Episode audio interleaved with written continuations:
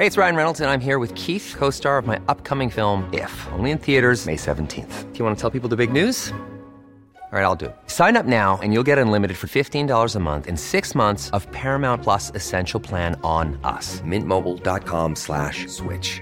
Upfront payment of $45 equivalent to $15 per month. Unlimited over 40 gigabytes per month. Face lower speeds. Videos at 480p. Active Mint customers by 531.24 get six months of Paramount Plus Essential Plan. Auto renews after six months. Offer ends May 31st, 2024. Separate Paramount Plus registration required. Terms and conditions apply if rated PG.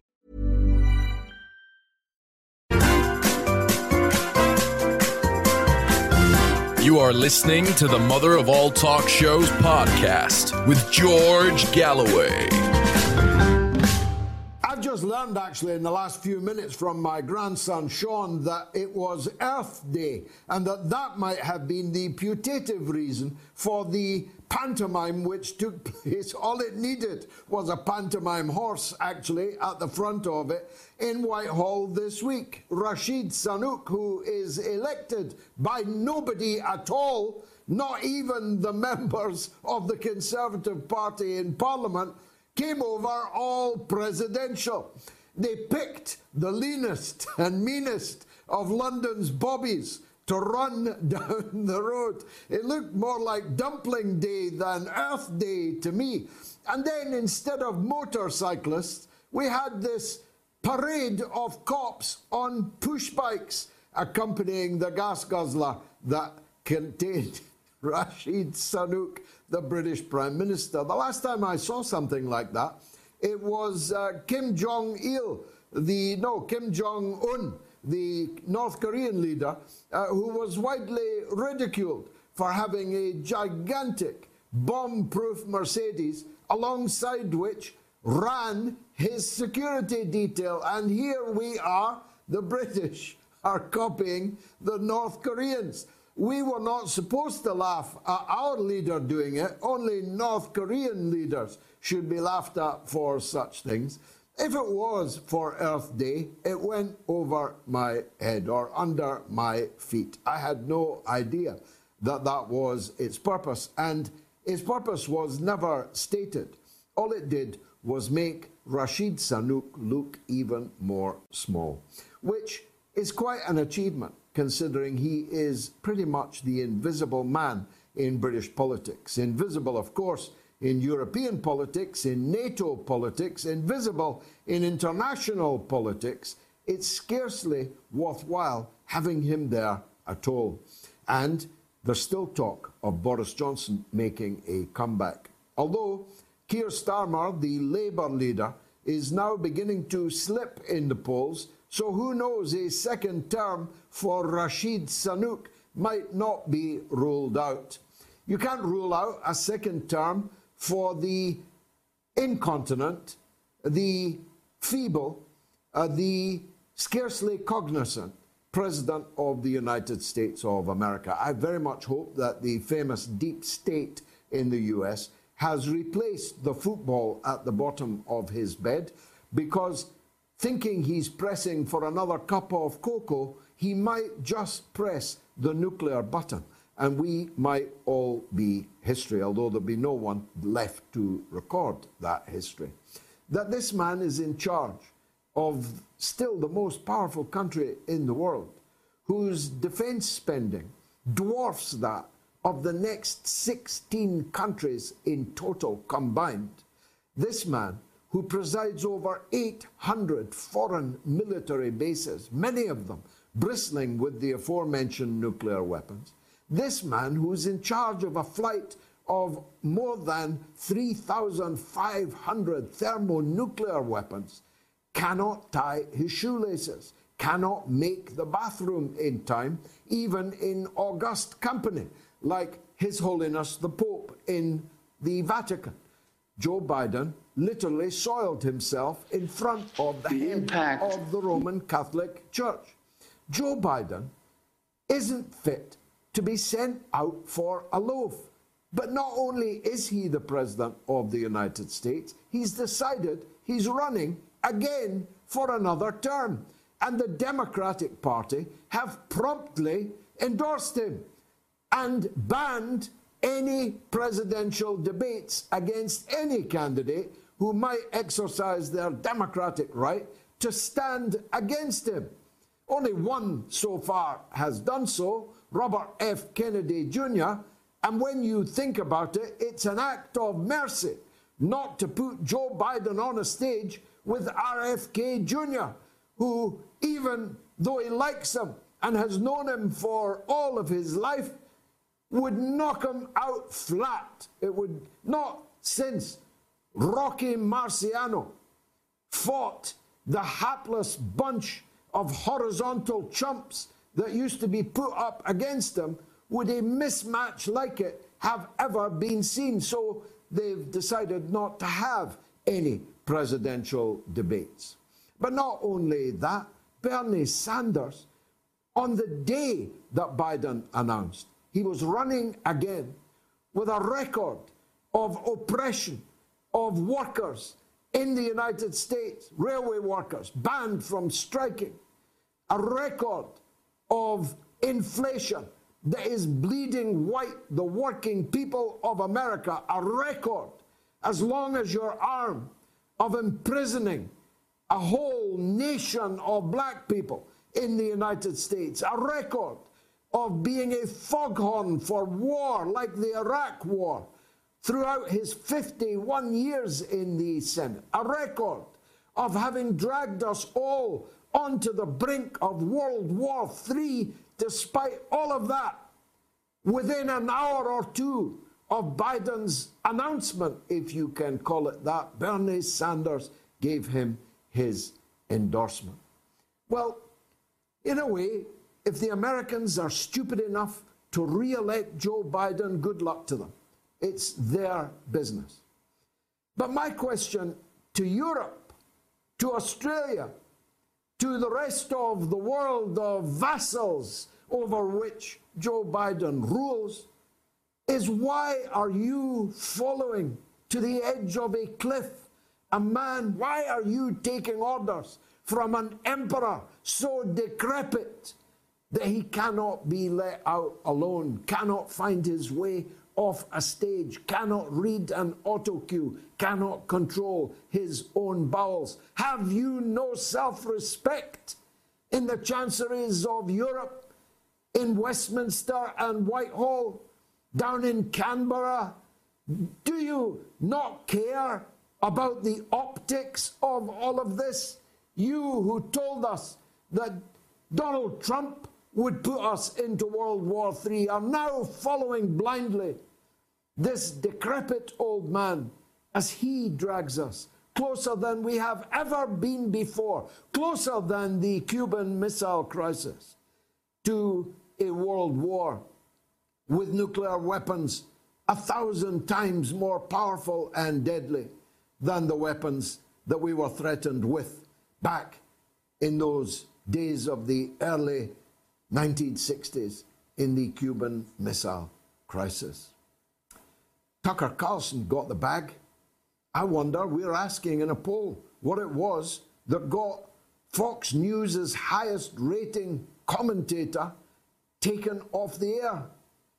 It couldn't have been the cost of 1.6 million salary a month. I mean, Tucker's good, but he should be good. He has a whole army of people preparing his shows and helping to write his scripts. He reads the scripts from an auto cue and he gets $1.6 million a month for doing so. He should be good, but he is good, better than all the rest. And it can't be that he was too expensive a ticket because Rupert Murdoch's son was in the middle of negotiating with him an extension of his contract until 2029. That's how keen Fox were just a week or two ago to keep Tucker Carlson on board, and now they have sacked him. Now, I kind of take the view of Lionel, my good friend in New York, that just like Jon Stewart, remember him, who left primetime American television to go and run a petting zoo in New Jersey or somewhere like it. Jon Stewart was very quickly forgotten. There's a danger if Tucker Carlson doesn't strike now while the iron is hot that he will go the same way, forgotten in just the same way. But somehow I don't think Tucker Carlson is going to go quietly. There's talk today in the financial papers that the Murdochs have trussed him up, gagged him until the end of his contract, which would take him beyond the presidential election. Is Tucker really going to sit out the next presidential election, say nothing about it, only to get his $1.6 million a month? Because if he is, if I was Donald Trump, I'd find some other billionaire to pay him the 1.6 million a month and get him out there on the stump talking and using his name and face recognition in support of a Trump presidency. Maybe that will happen. Maybe Tucker will tell the Murdochs to stick their money for the rest of the contract and make even more money, either on his own, like I'm doing here, or on some other channel, some other platform. We'll have to wait and see. But the big news of the day, bigger than any other news could possibly be, is the announcement from China and from Kiev that President Xi Jinping and President Zelensky, excuse me, had a long telephone call conversation last evening. That China has appointed uh, the head of their Eurasian desk in the foreign ministry as a special envoy for China to visit Kiev and to begin a shuttle of diplomacy which is long overdue and which has been precluded by the veto, by the blackballing of exactly that by the United States government in Washington, who you'll recall, the last time there was any possibility of peace, brokered by Turkey, they sent Boris Johnson to Kiev to warn Zelensky that he would not be permitted to agree to a ceasefire and a political solution to a conflict which has cost the lives of hundreds of thousands of people, the treasure of both countries, and the wrecked economies of all the sanctioning countries that followed Joe Biden in his bid to lift a huge rock only to drop it on our own feet. Xi Jinping doesn't go in for stunts. He's not a PR type of guy. If he's made this call, he must have known that the call would be received well. If he has appointed this envoy, he must know that the envoy stands at least a fighting chance of being able to broker a peace deal. What would a peace deal look like? Well, I don't speak for Russia. I have no idea of Russia's mind in this affair. I haven't even spoken to a Russian about it. Not any Russian at all, of any kind not even Igor that serves me up my borscht in my local Russian restaurant. I have no idea if this is Russia's point of view, but if I was running Russia, here are the minimum terms for an end to the war that I would accept. First of all, self determination for the Russian speaking people of eastern Ukraine. This is a must. Russia has not gone this far, done all this, suffered the ostracism and sanction of the entire so called Western world in order to hand back its compatriots, its co religionists, its fellow Russian citizens, now in many cases, to the tender mercy of an ultra nationalist government in Kiev, tinged with Nazi support. If not at the fringes, then perhaps a little bit in closer than just the fringes. They will not do that. They will never accept it. The Russian people would never accept it either. The banning not just of Ukraine joining NATO, but of NATO joining Ukraine. All kinds of people have been fixated on the issue of whether or not Ukraine can join NATO, but NATO joined Ukraine, according to Stoltenberg, as long ago as 2014, and many would argue, I among them, that NATO has been in Ukraine almost from the day that the Ukrainian state was formed. So, a formula which ensures that Ukraine doesn't join NATO and NATO is nowhere near Ukraine, would it seem to me be an obvious red line for Moscow in exchange for stopping the advance of the Russian forces in eastern Ukraine. A third would be an explanation for and full transparency over the dozens of biolabs that the United States Department of Defense set up all over Ukraine. If I were the Russians, I would want full transparency over that. And lastly, I would want the lifting of all the sanctions imposed on Russia as a result of the special military operation which began in February of 2022. The sanctions have not affected Russia in the way that they intended, but they've affected the countries that imposed them very severely indeed. And as I'm not a Russian and don't speak for Russia, and I'm a European and a British citizen, I want our countries to escape from that self inflicted wound that we imposed upon ourselves when we embarked on this road of sanctions. So, an end to sanctions, an end to the tango between Kiev and NATO, and NATO and Kiev, self determination for the Russian speaking people of eastern and southern Ukraine, and lastly, a recognition that the Crimean Peninsula, which was a part of Russia for thousands of years, which voted overwhelmingly to rejoin Russia, will be recognized internationally as a part of Russia. The Russian fleet requires Crimea. They will never give it up. The people of Crimea would never agree to it being given up. Lastly, I pose a simple question. It's a simple question to which there is literally no answer. No answer possible.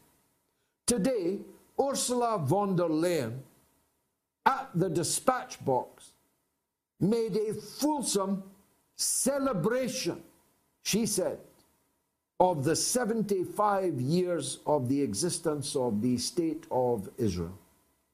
A state which, in defiance of all international law, continues illegally to occupy huge tracts of Palestinian land and has illegally annexed East Jerusalem and the Golan Heights and openly threatens to annex the Jordan Valley.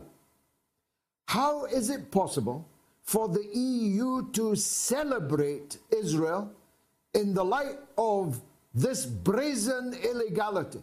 Now, over decades, decades, over half a century. How is that possible? Yet the EU cannot accept that the people of Crimea can return to Russia. And the current state of affairs being described as a Russian occupation of Crimea. And secondly, equally impossible to answer. How is it possible for the United States of America to demand recognition of the illegal, unilateral secession of Kosovo from Serbia whilst denying the same right to the people of Crimea. How can that logically, as a matter of simple logic, how can that be squared? How is it possible? You can invent a state called Kosovo, torn from its own country, Serbia, where a substantial Serbian minority are now persecuted religiously, nationally, ethnically persecuted under the guns of NATO. And yet, you're ready to risk World War III over Kupiansk. I keep telling you to fasten your seatbelts. This is going to be a bumpy night because it is the mother of all talk shows. Hey, it's Ryan Reynolds, and I'm here with Keith, co star of my upcoming film, If, only in theaters, May 17th. Do you want to tell people the big news? All right, I'll do it. Sign up now and you'll get unlimited for $15 a month in six months of Paramount Plus Essential Plan on us. Mintmobile.com slash switch. Upfront payment of $45 equivalent to $15 per month. Unlimited over 40 gigabytes per month. Face lower speeds. Videos at 480p. Active Mint customers by 531.24 get six months of Paramount Plus Essential Plan. Auto renews after six months. Offer ends May 31st, 2024. Separate Paramount Plus registration required. Terms and conditions apply if rated PG. Millions of people have lost weight with personalized plans from Noom. Like Evan, who can't stand salads and still lost 50 pounds. Salads generally for most people are the easy button, right? For me, that wasn't an option. I never really was a salad guy. That's just not who I am. But Noom worked for me. Get your personalized plan today at Noom.com. Real Noom user compensated to provide their story. In four weeks, the typical Noom user can expect to lose one to two pounds per week. Individual results may vary.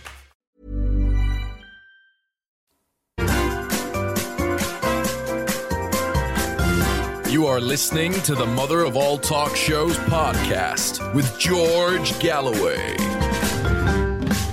One of the most popular of the guests we've had on the show. He is Niko House, political commentator and founder of the MCSC network. Maybe he'll tell us what that network is. Niko, welcome back to the Mother of All Talk Shows. First of all, tell us, what is the MCSC network?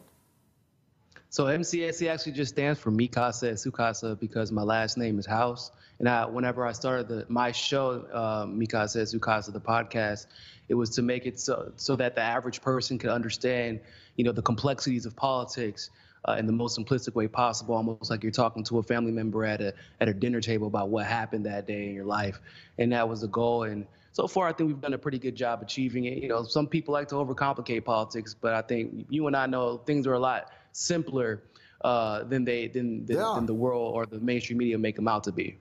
They are, uh, and here's one simple uh, truth, uh, because Joe Biden told us it during the last election campaign. If you are not voting Joe Biden, you ain't black. Uh, that didn't go down all that well. Uh, he really did say that. he, he, he shuffled himself back onto uh, the front foot and announced that he's running again. How has that gone down amongst the American public? Well, the majority of Democrats actually don't want him to run again. So obviously, it's not going that well. But I think there's a few frustrating aspects that you have to address. One, the fact that Bernie Sanders has already came out and endorsed him. That's problematic.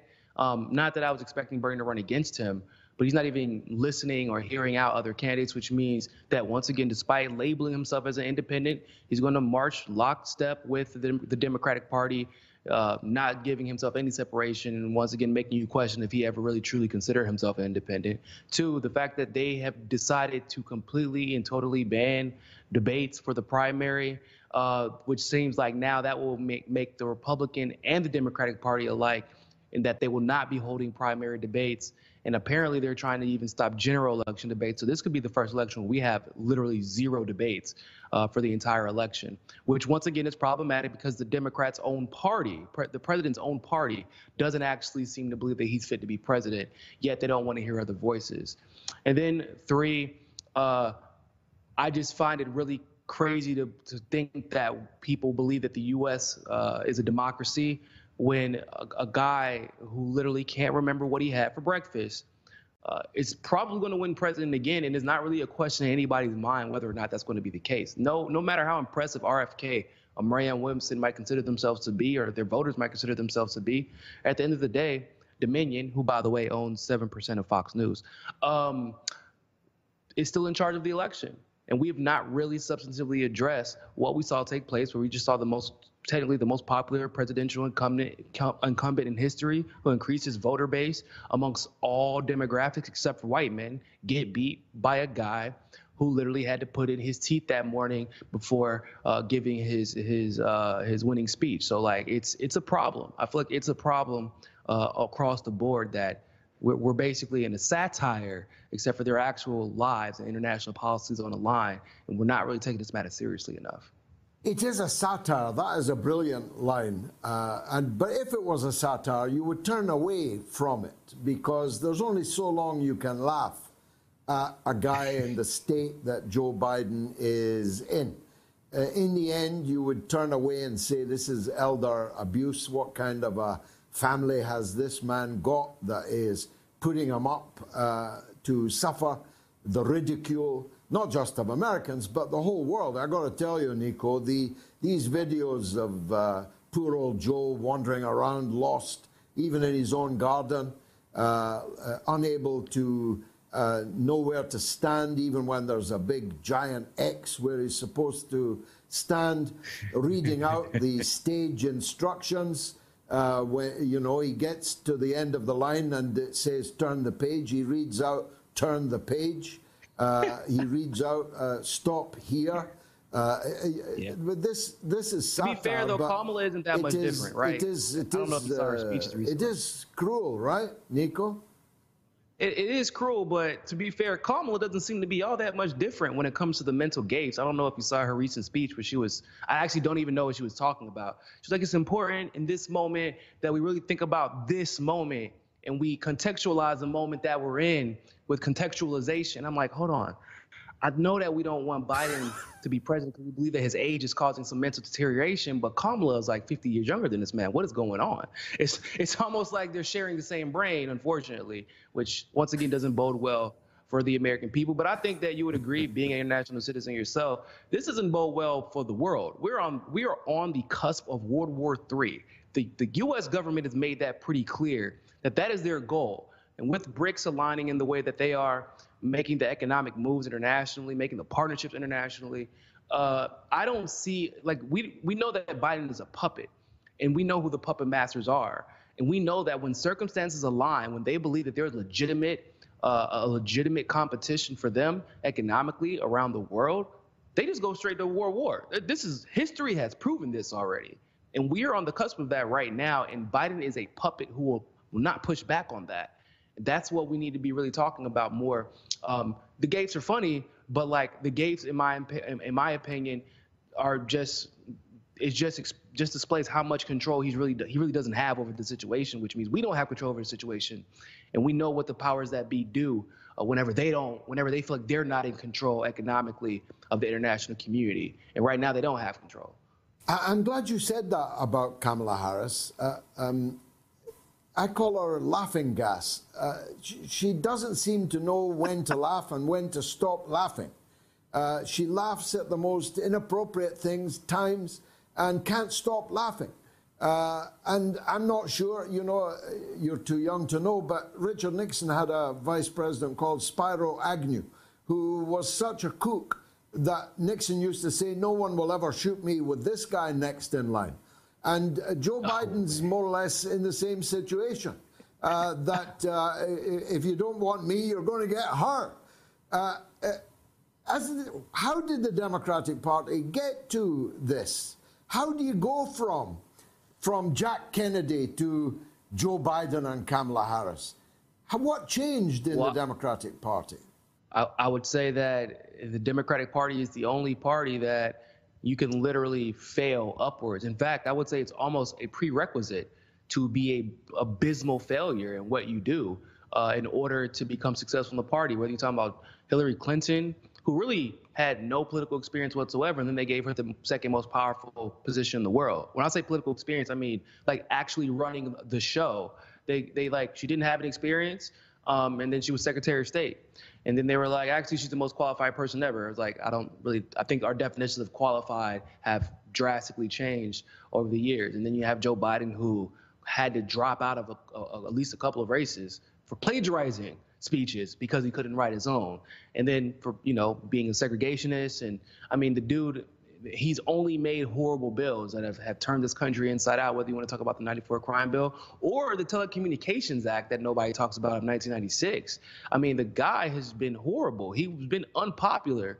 And that was part of the reason they put him beside Obama because they knew he would never really challenge Obama's popularity in that regard. And so Obama will keep the authority while Biden can, quote unquote help guide foreign policy, which really just means tell Obama what the establishment wants. And even though he's been an abysmal failure, the man ends up obviously as president, and they say that he's the one with the experience. And I'm like, I feel like when y'all say experience, I mean that means like a person is stupid enough to be controlled and therefore you want him to be president, right? Because you don't have to like think about Kamala. That Kamala literally was so unpopular that she by the end of the week after Tulsi destroyed her campaign, she went from having like 93% of the black vote to 2% of the black vote, couldn't even make it to the primary to get a single vote. So they were like, you know what, we got to pair her with Biden to make him more popular.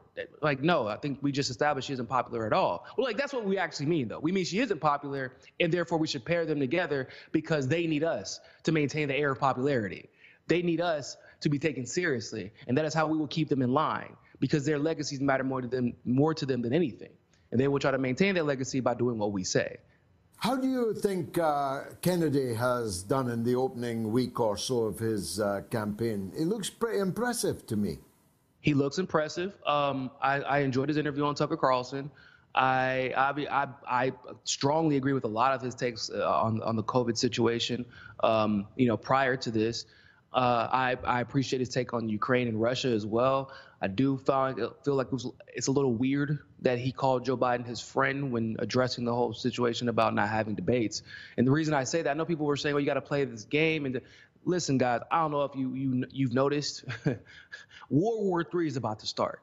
we don't need anybody pretending to be friends with Joe Biden or anybody in the establishment. If there was ever a time to go scorch earth, it's now. Because if you don't, the earth might literally be scorched in a couple of years. That's how I feel about that situation. I understand the the, the goal, but we saw the whole my good friend Joe Biden with Bernie Sanders, and how did that turn out? we need somebody to show that they are willing to fight. The one advantage that Trump could always use uh, was the fact he was willing to go at the establishment Republicans in a way that independents like uh, uh, Bernie Sanders or even I would make the argument Tulsi Gabbard didn't even go at Joe Biden. They didn't go at the legacy guys like they like like Trump went after the legacy Republicans, and Trump won. And yet we still have not gotten that leftist champion um, like like or at least populist leftist champion, like the right got their populist conservative champion. And I would make the arguments because well they they're not willing to go scorch earth, and this this this uh this this politeness that we are seeing. Uh, it, it isn't going to bode well because now you're stuck in that, and the moment that you try to deviate that from that from that even a little bit, everyone starts attacking you like as this mean person, you know, this toxic person. Whereas if you just come out with guns blazing, I mean, because they've had no problem doing that with. What have you got Jr. to lose? Yeah, well, uh, exactly. Uh, Trump had nothing to lose, and and it worked. Now you mentioned you have to Tucker play like Carlson. That we're about to lose everything. George, yeah, we're about do. to lose everything. You you mentioned Tucker Carlson. Uh, a few things came as a surprise to me about that story. The first was his 1.6 million dollars a month wages. Uh, uh, he's good, but uh, that's a lot of money to read an auto cue. Uh, um, uh, but the second was that Fox were ready to ditch a guy whose ratings are 10 times the ratings of, uh, of any of the centrist commentators, the Rachel Maddows, the CNN, and all the rest. What's that all about, do you think? First of all, I just want to say it's crazy that Tucker Carlson never had to learn a jump shot, but he's out here getting NBA money. That's wild. Um, that's impressive, impressive in and of itself. Um, I would also like to say that I don't find it coincidental that he has RFK on, obviously, and we know where he stands on on vaccines. He has on. Uh, he he had this conversation, and he even kind of kind of sarcastically included Fox News in this conversation, but he had this conversation about how the networks, uh, on be at the behest of their advertisers, push these vaccines on people. Uh, what they didn't, what people don't seem to realize though, is that uh, Pfizer is 15% of of of uh, no, excuse me, Dominion 15% of his advertisement, which is crazy because the Dominion lawsuit just happened and the settlement just happened. he's fired, but also Pfizer is one of the top advertisers for Fox News, and people don't know it. so mm. It, mm. it, literally could be all of the above. It's the fact that, and the fact that Rupert Murdoch uh, actually is all in for DeSantis. And even though Tucker hasn't been 100% Trump, he's been willing to call out when some of the uh, he's been willing to call some of the inequities that Trump and Bernie Sanders and Tulsi Gabbard and, RFK, obviously, candidates like that have faced. And so if you're if if the tables are being uh, uh, tipped in the favor of Ron DeSantis over Trump in some type of unfair way, obviously Tucker Schmidt the type of person that will call that out.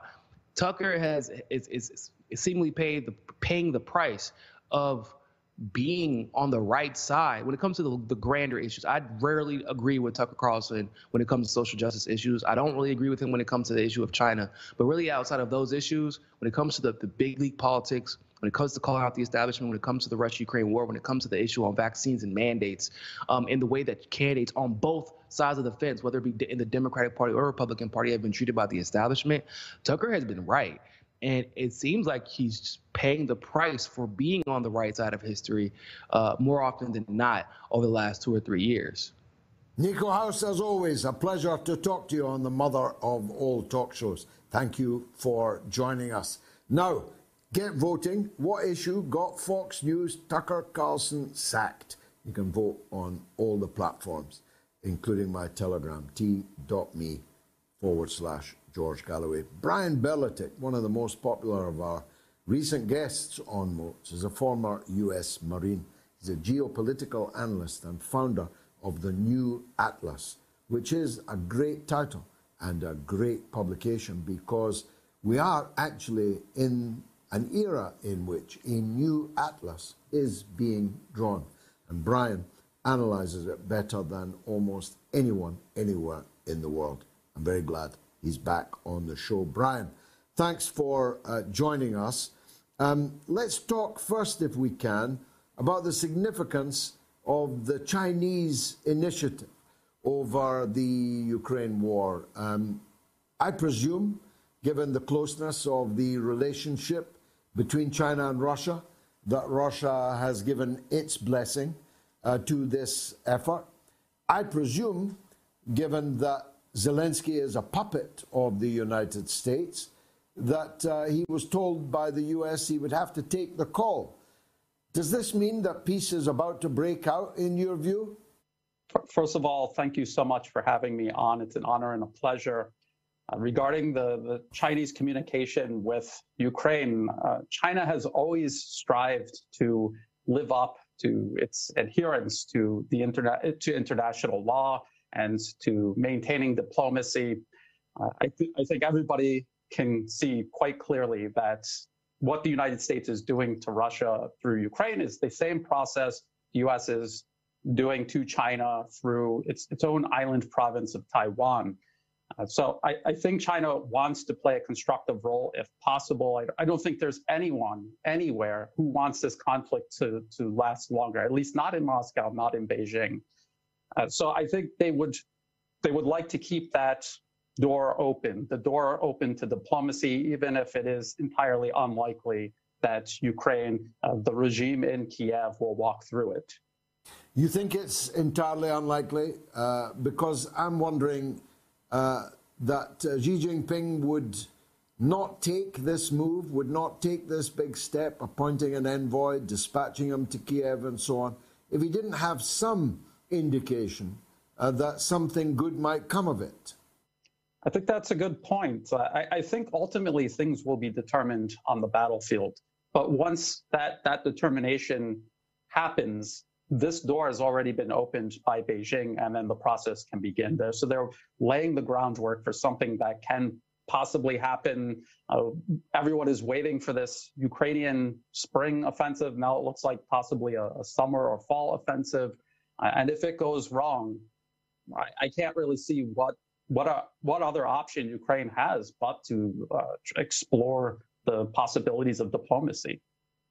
Well, let's you and I explore it. Uh, I uh, listed uh, what I, if I were running Russia, would be my bottom lines uh, earlier in the show. I don't know if you heard them, but the uh, the obvious one that everyone would expect is that uh, Ukraine is a neutral country, that it does not join NATO, but neither does NATO infiltrate Ukraine. In other words, a NATO free zone. That would be, it would seem to me, an obvious top line.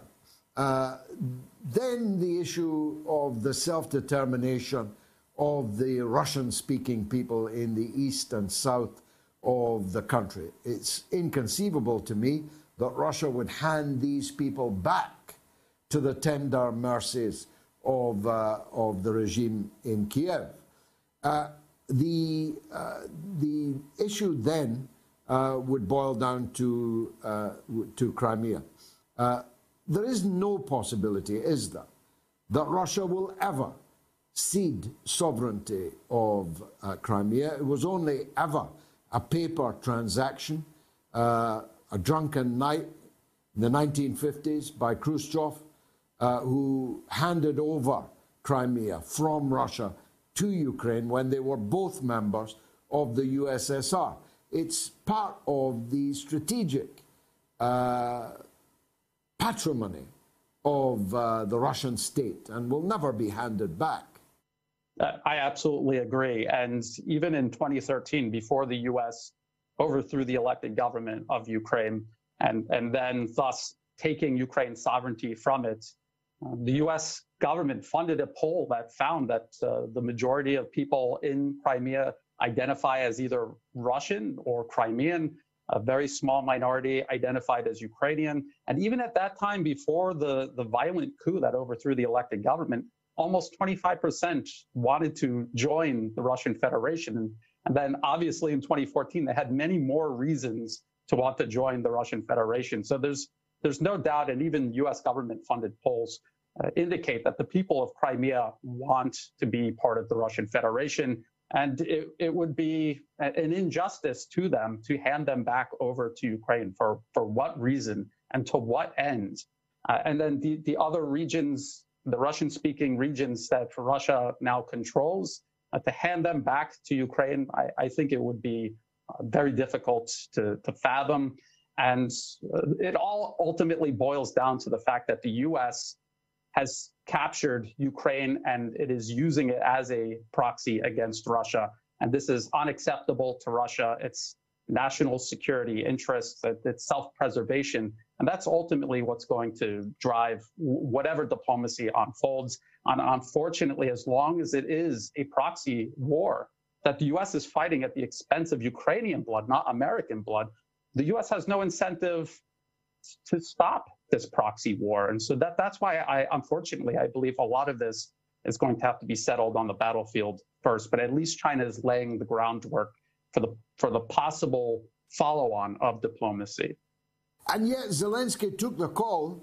Uh, he had earlier said that he would no longer take a call from China because it didn't come earlier. He took the call. Would he have cleared that with Washington that he would take the call, that he would exchange envoys with Beijing? Absolutely. Nothing happens in Ukraine unless uh, the U.S. gives the okay. And uh, uh, ultimately, this is a US client regime in power in Kiev. This is uh, essentially a US proxy war being waged against Russia. It is not a war between Russia and Ukraine.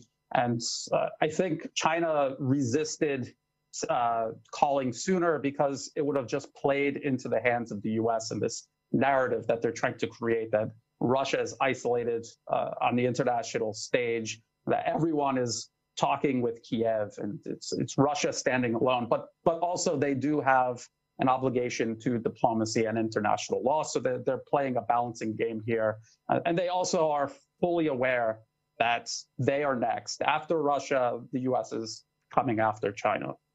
Well, no one who saw uh, the crowd around Mr. Lavrov in the Security Council uh, at the UN this week could possibly imagine that Russia is in any way isolated. Mr. Lavrov is by far and away the most popular international diplomat in the whole world, possibly that there has ever been.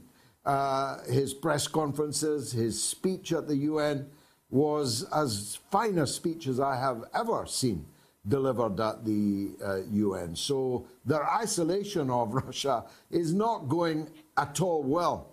But let's, uh, let's switch to the Chinese track, because I'll argue that the attempts to isolate China are now not going well either. We had, of course, the famous now visit of little Macron uh, to China and the statements that he made there and since he came back. But lo and behold, uh, a man misnamed Cleverly, uh, who is now the Foreign Secretary of Great Britain, made a statement today uh, which must have caused horror in Washington. He said that to, for Britain to declare a new Cold War with China uh, would be uh, against Britain's national interest, and that Britain has no intention of doing so. Appearing to side with Macron on the, this uh, set of issues rather than Washington. And of course, we had the uh, busy terminus uh, of uh, Beijing over the last few weeks with the president of Brazil there, with the prime minister of, uh, of Germany there, then the foreign minister of Germany there. All roads lead to Beijing, so it's the US that is looking isolated over China, isn't it? it is the United States, and it's also anyone who is going to uh, side with them in, in, this growing tension. Unfortunately, while it is very true that it is not in anyone's interest in Europe to side against China, it was never in Europe's interest to side against Russia. Look, look at what Germany, for example, has done to itself. And I, I thought it uh, implausible that they would do so much damage to themselves. And yet here we are. And this is what they've done. They've allowed uh, the Nord Stream pipelines to be destroyed. They haven't said a single word about it.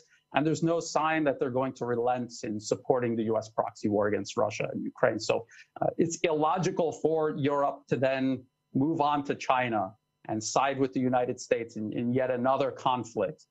And, and, yet it was illogical for them to do this with Russia. So I, I hope that they're starting to come to their senses. Uh, but I, unfortunately, their, their track record is to say these things, but uh, not really actually follow through with them.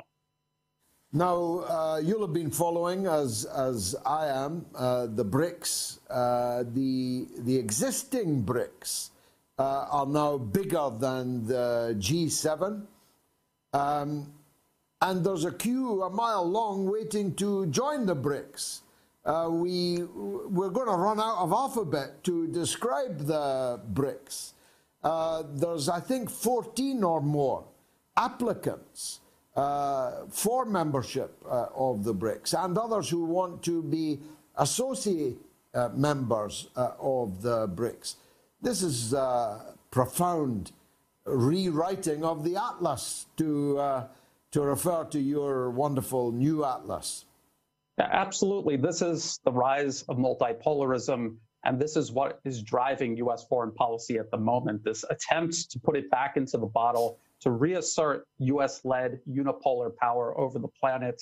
And, and it's manifesting itself in this proxy war in Ukraine against Russia, buildup of tension with China over the island province of Taiwan, and uh, conflicts and interference all along the periphery of both Russia and China.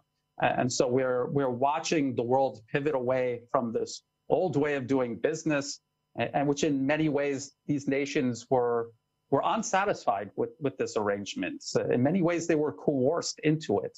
Now there's an alternative, and they're choosing it. And it, it seems like uh, for, for the United States, the window of opportunity either is closing or has already closed. And we're watching what is foreign U.S. foreign policy. It, it really is seeming more like desperation.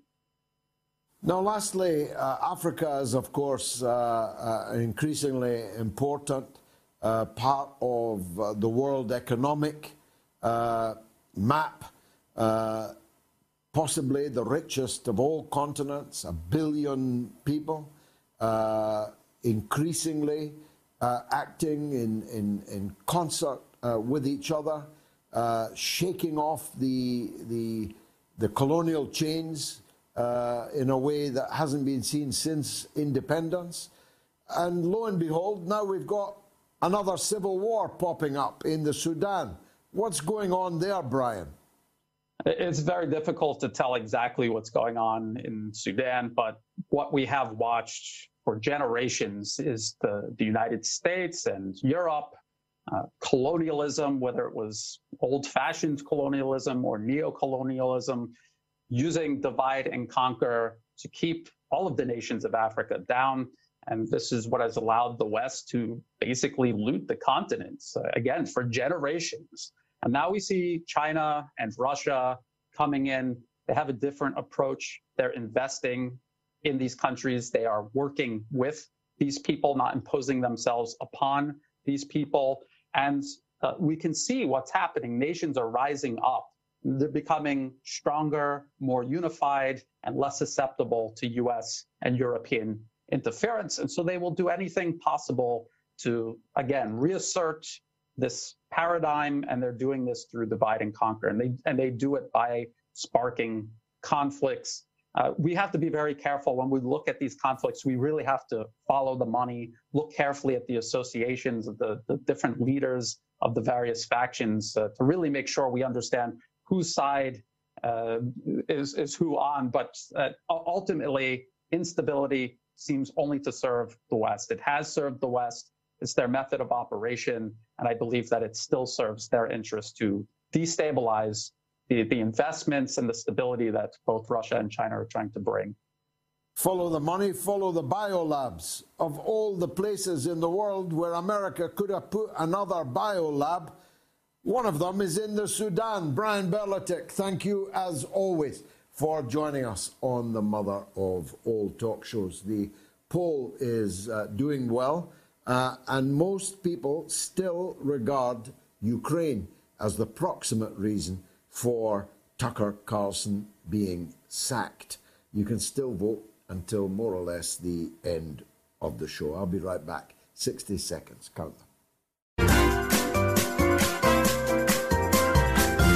You are listening to the Mother of All Talk Shows podcast with George Galloway. You'll see your way to supporting me on Patreon. Uh, I'm not looking for Tucker Carlson levels of remuneration, but it would be good to get some remuneration at all. And that's where I get it from my Patreon page. So please, if you can, it's only the price of a cup of coffee in a very, very insalubrious cafe every week. Although there are tiers, you can be a graduate, you can be a legend. And if you are a legend, you'll get priority on the phone calls. Andy uh, from Patreon says, You should be getting a fella like Tucker booked onto Moats ASAP. Well, there's a gagging order on him, apparently. Uh, if he's going to get paid up the rest of his contract, he's got to uh, get agreement uh, on where he can give interviews and make statements on. A.A. Uh, Martin says RFK Jr. sums it all up and includes the other two. And Paul McDonald says Tucker was going to have RFK Jr.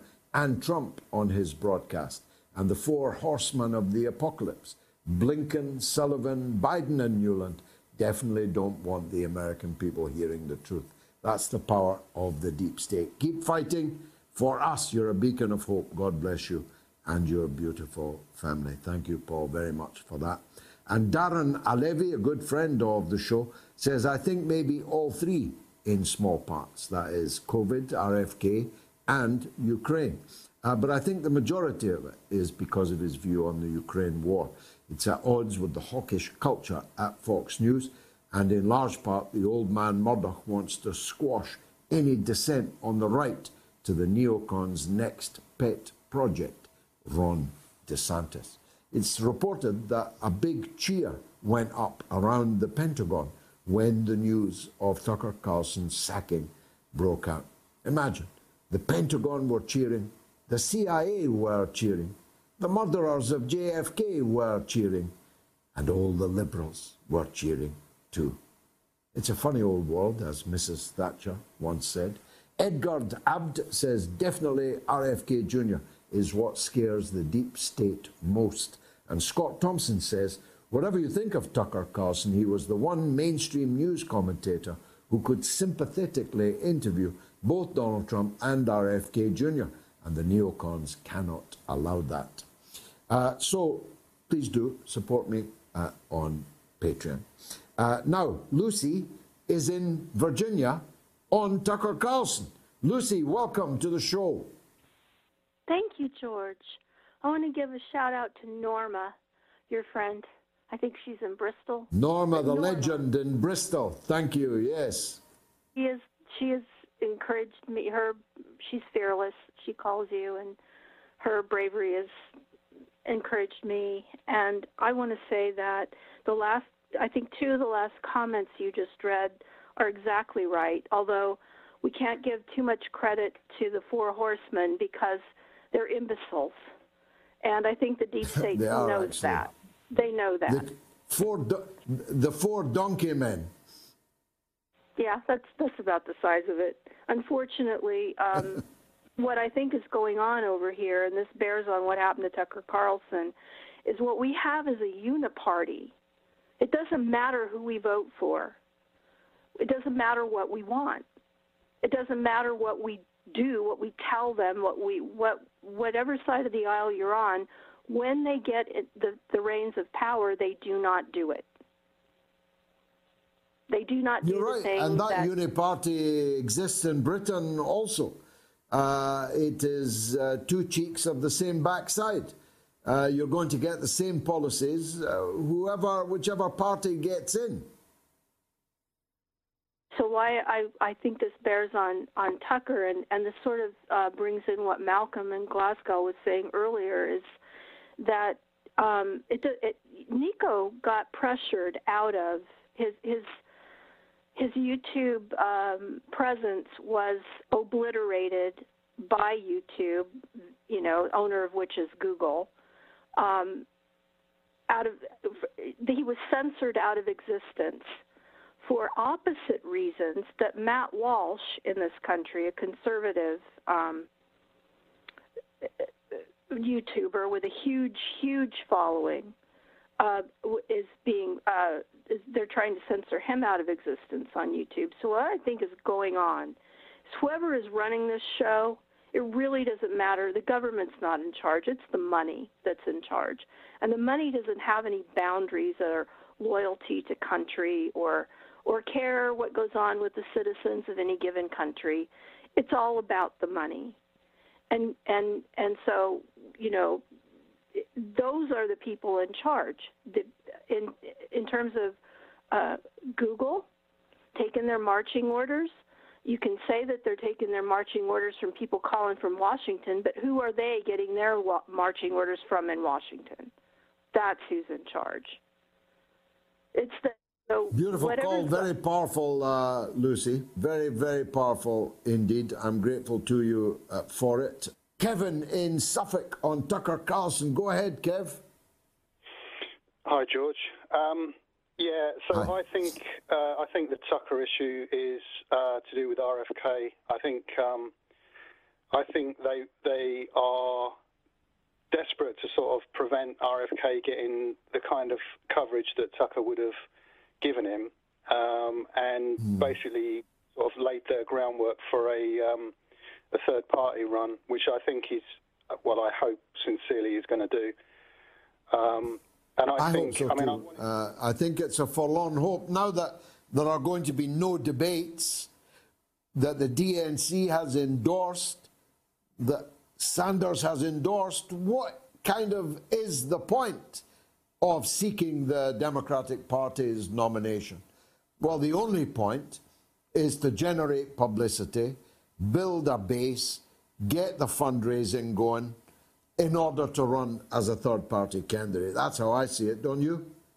Absolutely. I mean, and Tucker would have been, um, you know, Tucker would have been oxygen to him. I mean, you know, um, Tucker's, uh, as you said, Tucker's audience was growing. And I mean, I, I also wanted to say, I mean, I, I said to your call screener, you know, I mean, I probably politically identify more with, with Tucker than I have done with you over the years, George. Much as, you know, like, uh, you know, you get a lot of callers from, from guys who've, like, um, you know, didn't see eye to eye with you years ago and, like, sure. now sure. really admire you. And I'm, I'm in that, you know, I mean, it, okay. uh, somebody said, uh, I can't remember, there, there was a, a you know, working class guy called in, I think when you were in China and said about the uh, the Senate hearings, and you know, I mean, you're you're a, an amazing guy. You're a force of nature. I, I really, I can't. I've like, I've thought about a lot of what you say. A lot of what you said years ago has been proved to be right, and I was wrong. There's some things you say now I can't get my head around, but we are all on a journey, and like Tucker um, has been on a, an amazing journey. I mean, he he was years ago. He was like. Uh, um, like that Bill Kristol guy, you know, you know, He was, you know, a yeah. com- yeah. yeah, I mean, preppy, like uh, obnoxious, old school Republican that, that you know nobody would have supported. But there's there's part of the Republican Party that, and, and even a few Tory MPs. Um, I quite like uh, Andrew Andrew Bridgen, you know, who are like asking. Ex-Tory MP has just been expelled. Oh, he hasn't, has he? Oh my God. Yeah, today he was expelled from the Conservative Party. That is just. I, I just, I mean, I just cannot believe what's going on. I cannot believe what is going on. Anybody who like, Well, you're absolutely right, Kevin, uh, that there's a lot of journeys going on, uh, and uh, there's a lot of redefinition uh, of what it means to be this or to be that. For me, and I'm grateful for your kind words, uh, for me, it is about is this thing right or is it wrong? There are things that are just wrong, whether you call them left or whether you call them right. It is just wrong to attempt, God forbid, to take my small primary school children uh, to uh, a drag show burlesque with, uh, with all kinds of bumping and grinding and men in women's lingerie. That is wrong. Now, if that makes me right wing, I'm right wing. There are other things that I think are wrong. Uh, that we are uh, slipping more and more quickly into, like the euthanasia society, where inconvenient uh, people uh, with uh, who meet a sufficient level of illness, of chronic sickness, and and a level of family um, readiness to to countenance their being dispatched. Uh, we're on the way to that society in the Netherlands, where my wife comes from. You can now dispatch a 15-year-old child who is uh, quote unquote terminally ill in euthanasia. Now, does that make me right wing or left wing? Uh, for me, it's a moral question of right and wrong. Last word to you, Kevin. Well, I, I totally agree. Yeah, I mean, it, it is a moral issue, and I, you know, like you, George, I've got, uh, I'm a Christian, I've got religious faith, and I think it's, you know, it's principalities and powers. You know, I think there's something, there is something very, very strange going on, and whether it's all down to, uh, uh, you know, Klaus Schwab and that kind of thing, who knows? I mean, I, I just think you've got to be, you've got to like, you've got to view it as a moral issue, and and make your decisions carefully as to which side you're on. Yeah. Um, I, I think I think I think that that's uh, that that is right. The devil is present in the world, uh, Kevin. The devil's greatest achievement is to persuade most people that he doesn't exist.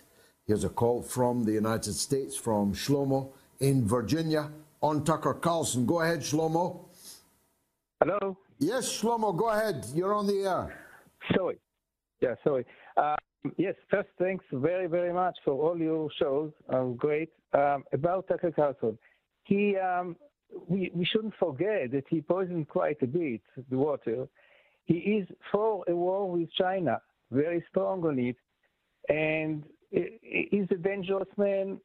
Uh, yes, and, and you're right, absolutely. What is right is right, what is wrong is wrong, and when he's right, absolutely.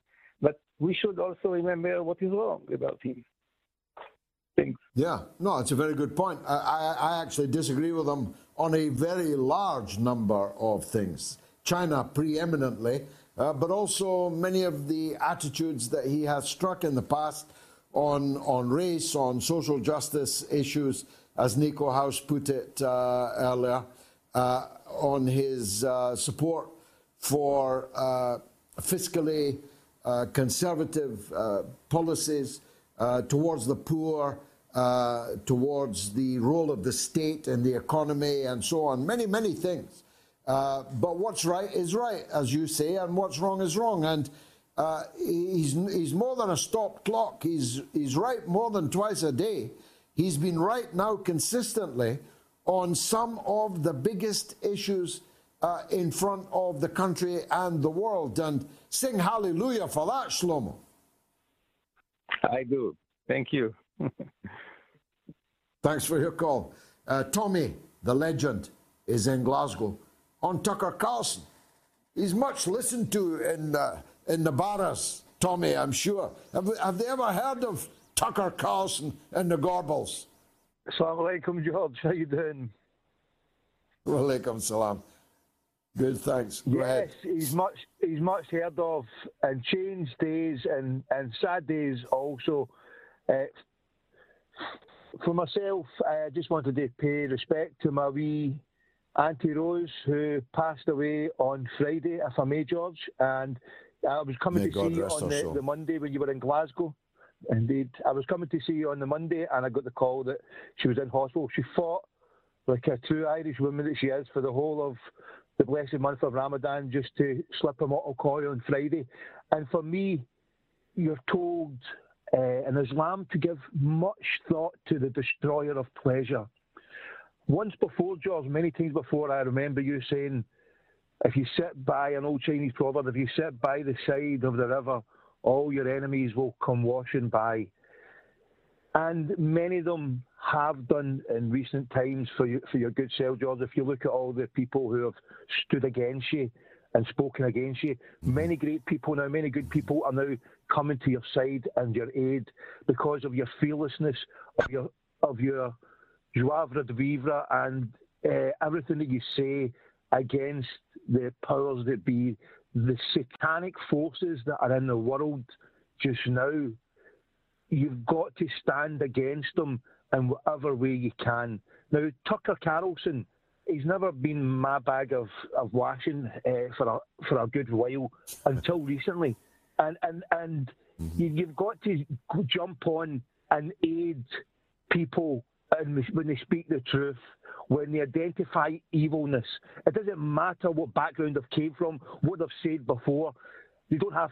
They, they, if people I mean, we live in terrible times because of the people that are running society to the to the ground, and only good people like yourself and Tucker and people who are not afraid to, to say what has to be said, and that all power to your elbow for it, George. And and you, you've been an inspiration, mean- not for me, but many many people. I mean, Tommy, what a beautiful, beautiful call and beautifully expressed, I must say. That uh, Tucker Carlson has uh, now put his neck on the line for the right things. He may still be wrong on many other things, but he has stood up now on the questions that are there around the COVID issue, around the issue of the vaccines, around the issue of compulsion in medicine, the dismissal of people who have refused to uh, participate in, in, in taking an injection in which they did not believe, removing people's medical, personal autonomy, his stand against the Ukraine war, which I happen to believe is the uh, main reason why he's been removed, has been a virtuoso stand. He has eloquently, powerfully named names of those that are in this for the money. People say follow the money. He's done it on prime time. He's followed the money and told the people where the money is going, who got rich out of this war. And the platform that he's given to great people like Jimmy Dore. Don't forget, Jimmy's interview on Tucker Carlson recently was outstanding. Max Blumenthal, outstanding. His stand for the black socialists now under indictment didn't even happen at the height of the McCarthyite period. Indicting black people for supporting Russia, which is their First Amendment right. Who stood up for them? Tucker Carlson stood up for them. Not AOC or the squad or Rachel Maddow or even some of the so called socialists in the United States. No, it was Tucker Carlson. So you put it beautifully, Tom, that it doesn't matter what they've said in the past, where they've been before, where they might still be now. Where they're right, they're right. And where they're right, we have to support them. And that's why we have to support Tucker Carlson. But this is 2023, it's not 2003. You can't silence a man like Tucker. He will have platforms big, bigger than the platform he's now been expelled from. Might even make more money. that would be a thing. But he will not be silenced. I don't believe. Because if he was only in it for the money, he wouldn't have been taking the stances that he's been taking. Those stances have cost him his job, his livelihood. He's now out of work, off a platform. Now he has to find another one. And I believe that in 2023, with the technological advances that have been made and the gains that we have made in democratic terms of being able to get our words out to people. I was just explaining to my brother in law before the show. Sure, there's a lot of sheep. Sure, the majority of people are sheep. Sure, the sheepdogs can herd them up, even for the final journey to the slaughterhouse, to the abattoir, yes. But there are more people who know in the world today than there have ever been in the whole history of humanity. And the purpose of this show is to try and link up all the English speaking ones so that at least we make a community, we make a base for better understanding, and we can go out and evangelize, make dawah, Tommy. We can go and find converts. We can go and find people based on the knowledge that we have accumulated here together on this Open University of the Airwaves. And that is working. If you look at the numbers of viewers of this show, all are in part they are on a trajectory now well over a million, now getting to one and a quarter million every week. New callers, new donors, new people sending emails, new people coming up to me in the street saying they never miss a show. These are important signs. They are important signs that the satanic powers and presences in the world are not getting it their own way. That good people are fighting back and linking up with other good people who they may not have considered to be good people uh, before. Frank just said, Tommy's call, the best of the night. From Frank in Largs in Scotland. I tend to agree, though there have been many good calls. But there's a legend on the line who cannot be denied. It's the legend. That's Norma in Bristol. Last call. Go ahead, Norma. Hello, George. Um, I want to thank Lucy from Virginia because say hi because um, I was quite flattered that she mentioned me earlier. Apart from that, George, I wanted to talk to you about the Eurovision Song Contest. Now, there's been so much uh-huh. publicity you know, Charles and Camilla were on the Liverpool stage today promoting the competition. And I mean, it makes me feel as if that if we don't follow this trend of Ukraine and us putting it on, we're almost traitors to the country. And um, I really not, I don't even really like it, but I, everybody's got their own. People do, but it's so skewed against Ukraine and our country. It won't be a fair competition anyway. Do you know what I mean? No, they'll win it. They'll win it. Uh, the, the, I hope the, they don't. some in the? Scotland, some in the Scotland camp tried to throw the European Football Championship tie against the Ukraine so that they could uh, get through. Uh, or was it the World Cup? I forget. But I remember Graham Souness fulminating on the uh, on the sidelines, saying that uh, Scotland should should let Ukraine win. Uh, thankfully, Oh, they didn't. But they're definitely going to win the Eurovision Song Contest, aren't they? Well, it's a competition, and if it's a competition, it should not be skewed like that. And in any case, Exactly. I just feel. How is I it feel- chosen, Norma? Do people phone in and vote or what? Oh, blimey, George, when they vote, that's the most exciting thing because I don't really like the songs, but that's my preference. They have all the countries, and they all have about 10 votes, and it takes about 40 minutes to get the results out. And most countries don't vote for the songs, they vote for the countries they like. Yeah, that's how we always get null point. oh, we didn't do too bad. okay, George. Well, I I have never watched the Eurovision Song Contest, and I have never liked any of the winners, except uh, the the Danish or the Swedish ABBA. Uh, they turned out to be a half decent turn.